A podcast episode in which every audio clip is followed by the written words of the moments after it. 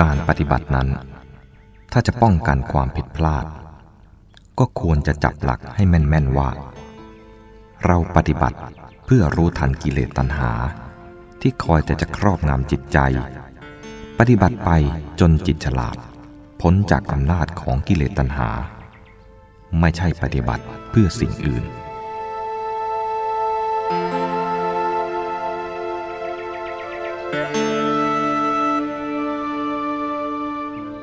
2. แนวทางปฏิบัติธรรมโดยสังเขป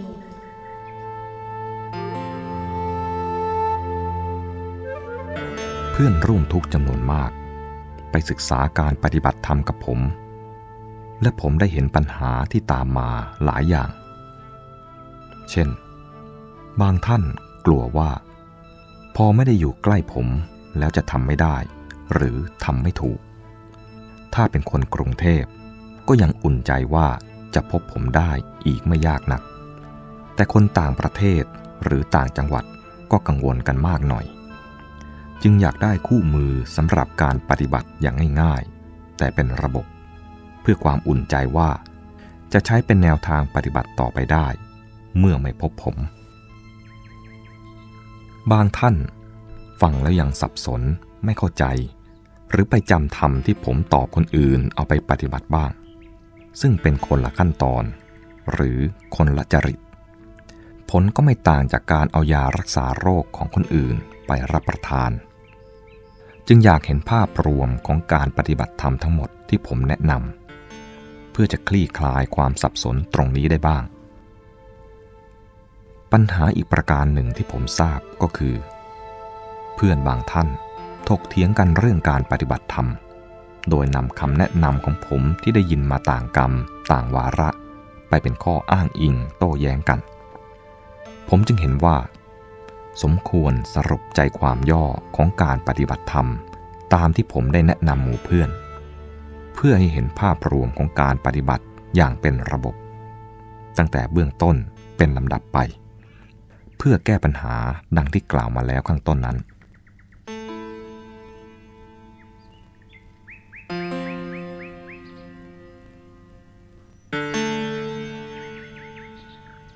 1. การสร้างความเข้าใจขอบเขตของพระพุทธศาสนา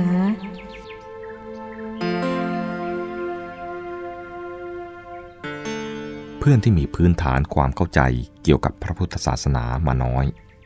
จะได้รับการปูพื้นความเข้าใจเสียก่อนว่า พระพุทธศาสนา ไม่ใช่ยาแก้สารพัดโรคครอบจักรวาล ไม่ใช่เครื่องมืออย่างเดียวในการดำรงชีวิตอยู่ในสังคม ดังนั้น ไม่ใช่ว่าเป็นนักเรียนก็เลิกเรียน เพื่อมาศึกษาพระพุทธศาสนา เพราะความรู้ทางโลก เป็นสิ่งจำเป็นสำหรับการดำรงชีวิตในทางโลก ผู้ศึกษาพระพุทธศาสนาจำเป็นต้องรอบรู้ในศาสตร์สาขาอื่น ๆด้วย และอย่าเข้าใจว่า พระพุทธศาสนาเป็นเรื่องอื่น นอกเหนือจากการเรียนรู้เรื่องความทุกข์ และการปฏิบัติเพื่อความพ้นทุกข์ทางใจเท่านั้น พระพุทธศาสนาไม่ได้มีไว้เพื่อตอบปัญหาเกี่ยวกับไสยศาสตร์ โชคลาง เจ้ากรรมในเวร ชาติโน้นชาติหน้า ผีสางเทวดา เป็นต้น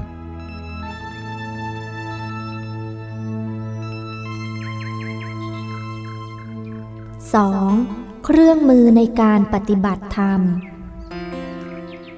ผู้ที่เข้าใจแล้วว่า พระพุทธศาสนาสอนเรื่องทุกข์และการดับทุกข์ก็จะได้รับการแนะนำให้รู้จักเครื่องมือสำหรับการปฏิบัติธรรม ได้แก่ สติและสัมปชัญญะ ผมมักจะพยายามแนะนำให้พวกเรารู้ทันสิ่งที่กำลังปรากฏกับจิต เช่น ความลังเลสงสัย ความอยาก ความกังวล ความสุข ความทุกข์ เป็นต้น เป็นการหัดให้มีสติ ซึ่งเป็นเครื่องมือรู้อารมณ์ที่กำลังปรากฏ และเฝ้ากระตุ้นเตือนพวกเราให้ทำความรู้ตัว ไม่เผลอ ไม่ว่าจะเผลอส่งจิตไปทางตา หู จมูก ลิ้น กาย หรือใจ ส่วนมากก็จะเผลอกันทางตากับทางใจ คือหลงเข้าไปอยู่ในโลกของความคิด กับเผลอไปเพ่งจ้องอารมณ์ เอาสติจ่อแน่น เข้าไปที่อารมณ์ที่กำลังปรากฏ การกระตุ้นความไม่เผลอและไม่เผลอเพ่ง ก็คือการพยายามให้พวกเรามีสัมปชัญญะ คือความรู้ตัวไว้เสมอๆ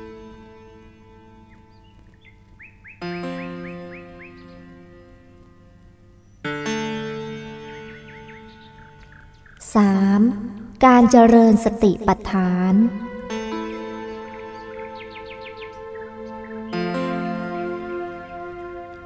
เมื่อพวกเรามีเครื่องมือหรืออาวุธในการปฏิบัติธรรมแล้ว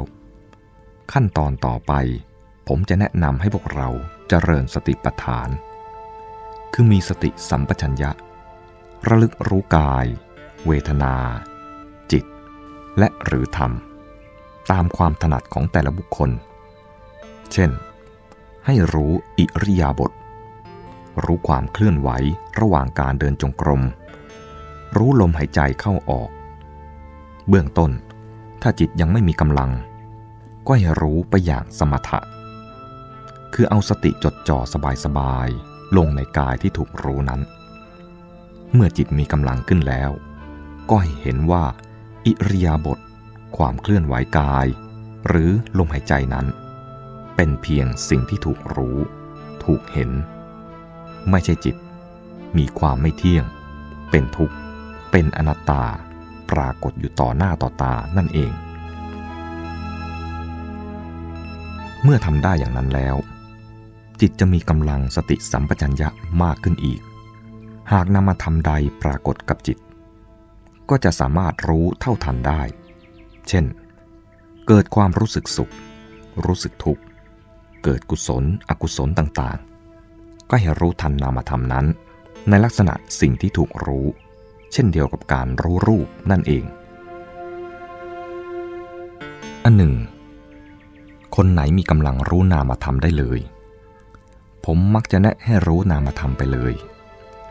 หรือผู้ไม่ถนัดจะระลึกรู้นามธรรม สมัครใจจะรู้รูปธรรมอย่างเดียวก็ได้ เมื่อจิตรู้รูปธรรมหรือนามธรรมอย่างต่อเนื่องแล้ว พอมีกำลังสติปัญญามากขึ้น ก็จะเห็นว่า เมื่อจิตไปรู้รูปธรรมหรือนามธรรมต่างๆแล้ว จิตจะมีความยินดี ยินร้าย หรือเป็นกลางขึ้นมา ผมมักจะแนะนำหมู่เพื่อน ให้ระลึกรู้ความยินดี ยินร้าย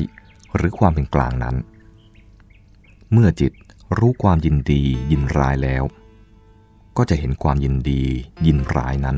เกิดดับ เช่นเดียวกับรูปธรรม และนามธรรมทั้งปวงนั่นเอง แล้วจิตปล่อยวางความยินดียินร้าย เข้าไปสู่ความเป็นกลางของจิต ตอนแรกความเป็นกลางกลางนั้นจะมีสั้นๆ แล้วก็มีความยินดียินร้ายเกิดขึ้นอีก ต่อมาชำนิชำนาญขึ้น จิตจะเป็นกลางมากขึ้นตามลำดับ ก็ให้ผู้ปฏิบัติรู้อยู่ที่ความเป็นกลางของจิต เมื่อจิตมีกำลังมากขึ้น ก็จะสามารถจำแนกขันละเอียดต่อไปจนเข้าถึงใจได้ ในขั้นที่จิตเฝ้าระลึกรู้ความเป็นกลางนั้น ปัญญาชนจะเกิดโรคประจำตัวสองประการเป็นส่วนมาก คือ 1. เกิดความเบื่อหน่าย แล้วเลิกปฏิบัติ หรือ 2. เกิดความลังเลสงสัย ว่าจะต้องทำอะไรต่อไปอีกหรือไม่ แล้วเลิกปฏิบัติโดยการรู้ หันมาคิดค้นคว้าหาคำตอบด้วยการคิดเอา แท้จริง เมื่อจิตเข้าไปรู้อยู่ที่ความเป็นกลางแล้ว ก็ให้รู้อยู่อย่างนั้น แล้วจิตเขาจะพัฒนาของเขาไปเอง เมื่อกำลังของสติสมาธิ ปัญญา สมบูรณ์เต็มที่ นี้เป็นข้อสรุปแนวทางการปฏิบัติธรรมโดยสังเขป ที่ขอฝากไว้ให้กับหมู่เพื่อน เพื่อประกอบการพิจารณาปฏิบัติต่อไป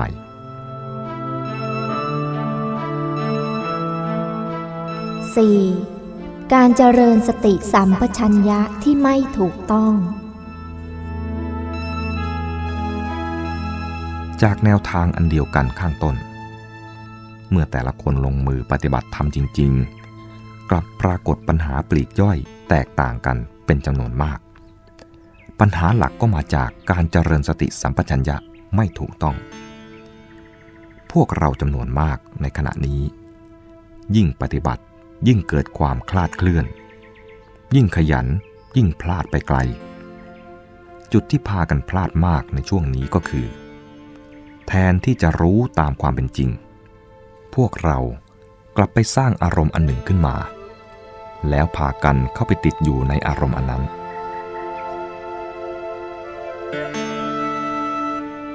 ความผิดพลาดนั้นเกิดจากบางคนรู้สึกว่าตนฟุ้งซ่านมากไป จึงเห็นว่าจำเป็นต้องฝึกสมถกรรมฐานซะก่อน แล้วการฝึกสมถกรรมฐานนั้น ก็กระทำอย่างผิดพลาด คือแทนที่จะกระทำสัมมาสมาธิ กลับไปทำมิจฉาสมาธิอันไม่ประกอบด้วยความรู้ตัว โดยการเพ่งเข้าไปที่อารมณ์อันเดียว กล่อมจิตให้เคลื่อนเคลิ้มเข้าไปเกาะอารมณ์อันเดียว แทนที่จะมีสติระลึกรู้อารมณ์อันเดียวไปอย่างสบายๆโดยมีความรู้ตัวไม่เผลอ ไม่เพ่ง จิตแค่ระลึกรู้อารมณ์อันเดียวอย่างสบายๆเป็นธรรมเอก เมื่อทำมิจฉาสมาธิ จิตเคลื่อนไปเกาะอารมณ์ที่สร้างขึ้นมาพอหยุดการทำสมาธิ หันมาดูจิต หรือเจริญสติปัฏฐาน ก็เอาจิตที่เกาะติดอารมณ์นั่นเอง มาใช้ดูจิต ซึ่งจิตชนิดนี้ใช้เจริญสติปัฏฐานไม่ได้จริง เพราะกระทั่งจิตติดอารมณ์อยู่ ก็มองไม่เห็นความจริงเสียแล้ว สาเหตุของความผิดพลาดที่เป็นกันมากอีกอย่างหนึ่งก็คือ แทนที่จะรู้อารมณ์ไปตามธรรมดาธรรมดา ง่ายๆ สบายๆพวกเราจำนวนมาก กลัวจะเผลอ กลัวจะหลงมากเกินไป โดยเฉพาะอย่างยิ่ง ในเวลาที่พบกับผม หรือใกล้จะพบกับผม จิตจะเกิดการตื่นตัวขึ้น เกิดอาการเกรง ระวังตัวแจ ไม่ผิดอะไรกับนักวิ่งเวลาเข้าเส้นสตาร์ท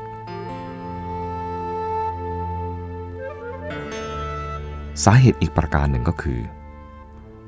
การปฏิบัติธรรมด้วยความอยาก เช่น อยากรู้ธรรมเห็นธรรมเร็วๆ อยากเป็นคนเก่ง เป็นดาวเด่น อยากได้รับการยอมรับและคำชมเชยจากหมู่เพื่อน พออยากมากก็ต้องเร่งความเพียร แทนที่จะเจริญสติสัมปชัญญะอย่างเป็นธรรมชาติให้ต่อเนื่องตลอดเวลา อันเป็นความหมายที่ถูกต้องของการเร่งความเพียร กลับกลายเป็นการปฏิบัติด้วยความหักหานเคร่งเครียด ดูผิวนอก เหมือนจะดี แต่จิตภายในไม่มีความสงบสุขใด ๆ เลย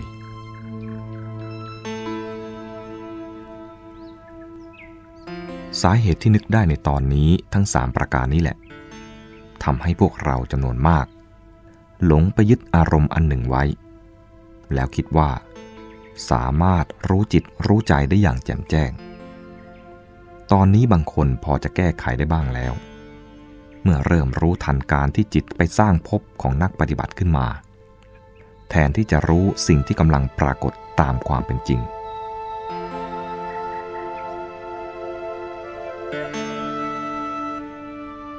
มีเรื่องคำๆเรื่องหนึ่ง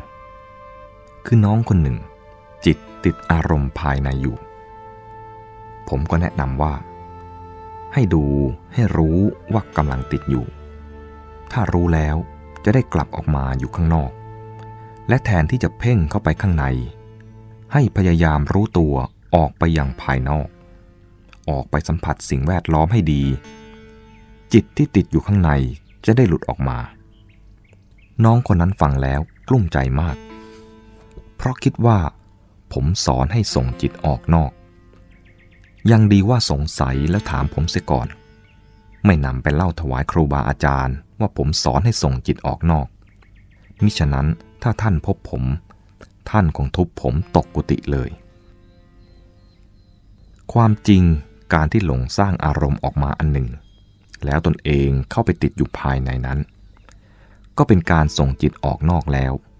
คือออกไปนอกจากรู้ ผมพยายามแก้การส่งจิตออกไปสร้างภพโดยไม่รู้ตัวให้ ไม่ได้ปรารถนาจะให้หัดส่งจิตออกนอกแต่อย่างใด ปัญหาอีกอย่างหนึ่งที่พวกเราส่วนน้อยเป็นกัน ได้แก่การหลงตามอาการของจิต เช่น หลงในนิมิต แสง สี เสียงต่างๆ หรือหลงในการกระตุกของร่างกาย เป็นต้น พอเกิดอาการขึ้น บางคนก็ยินดี บางคนก็ยินร้าย ต้องคอยปลอบคอยแนะให้หันมาสังเกตรู้ความยินดียินร้ายของจิต จนจิตเข้าถึงความเป็นกลางเอง แทนการไปเพ่งใส่อาการต่างๆเหล่านั้น และมีราคะ โทสะหรือโมหะครอบงำโดยไม่รู้ตัว การปฏิบัตินั้น ถ้าจะป้องกันความผิดพลาด ก็ควรจับหลักให้แม่น ๆ ว่า เราปฏิบัติเพื่อรู้ทันกิเลสตัณหา ที่คอยแต่จะครอบงำจิตใจ ปฏิบัติไปจนจิตฉลาด พ้นจากอำนาจของกิเลสตัณหา ไม่ใช่ปฏิบัติเพื่อสิ่งอื่น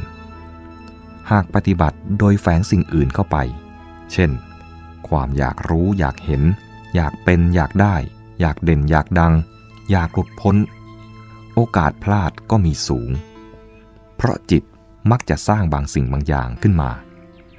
แทนที่จะรู้ทุกอย่าง ตามความเป็นจริง แล้วก็ควรสังเกตจิตใจตนเองไว้บ้าง หากรู้สึกว่า จิตใจเกิดความหนักที่แตกต่างหรือแปลกแยกจากธรรมชาติแวดล้อม ก็แสดงว่า จิตไปหลงยึดอะไรเข้าให้แล้ว เพราะโดยธรรมชาติของสิ่งภายในภายนอกนั้น มันไม่มีน้ำหนักอะไรเลย ที่มีน้ำหนักขึ้นมา ก็เพราะเรา แบกไปถือไว้เท่านั้นเอง ลองสังเกตดูตอนนี้ก็ได้ครับ ลองทำใจให้สบายสบาย สังเกตไปยังสิ่งแวดล้อมภายนอก เช่น อาคารบ้านเรือน โต๊ะเก้าอี้ ต้นหมากรากไม้ จะเห็นว่า สิ่งภายนอกนั้น โปร่ง เบา ไม่มีน้ำหนัก เพราะเราไม่ได้เข้าไปแบกหามเอาไว้ ส่วนจิตใจของเรานั้น มองย้อนเข้ามา จะเห็นว่า มันหนักมากบ้าง น้อยบ้าง ถ้ายึดมากก็หนักมาก ยึดน้อยก็หนักน้อย มันยังแปลกแยกออกจากธรรมชาติธรรมดา สิ่งที่แปลกแยกนั่นแหละครับ คือส่วนเกินที่เราหลงสร้างขึ้นมา โดยรู้ไม่เท่าทันมายาของกิเลสเมื่อรู้แล้ว ก็สังเกตจิตตนเองต่อไปว่า มันยินดียินร้ายต่อสิ่งที่แปลกปลอมเข้ามานั้นหรือไม่ แล้วก็รู้เรื่อยไป จนจิตเป็นกลางต่ออารมณ์ทั้งปวง ธรรมชาติภายในกับธรรมชาติภายนอกก็จะเสมอกัน คือไม่มีน้ำหนักให้ต้องแบกหามต่อไป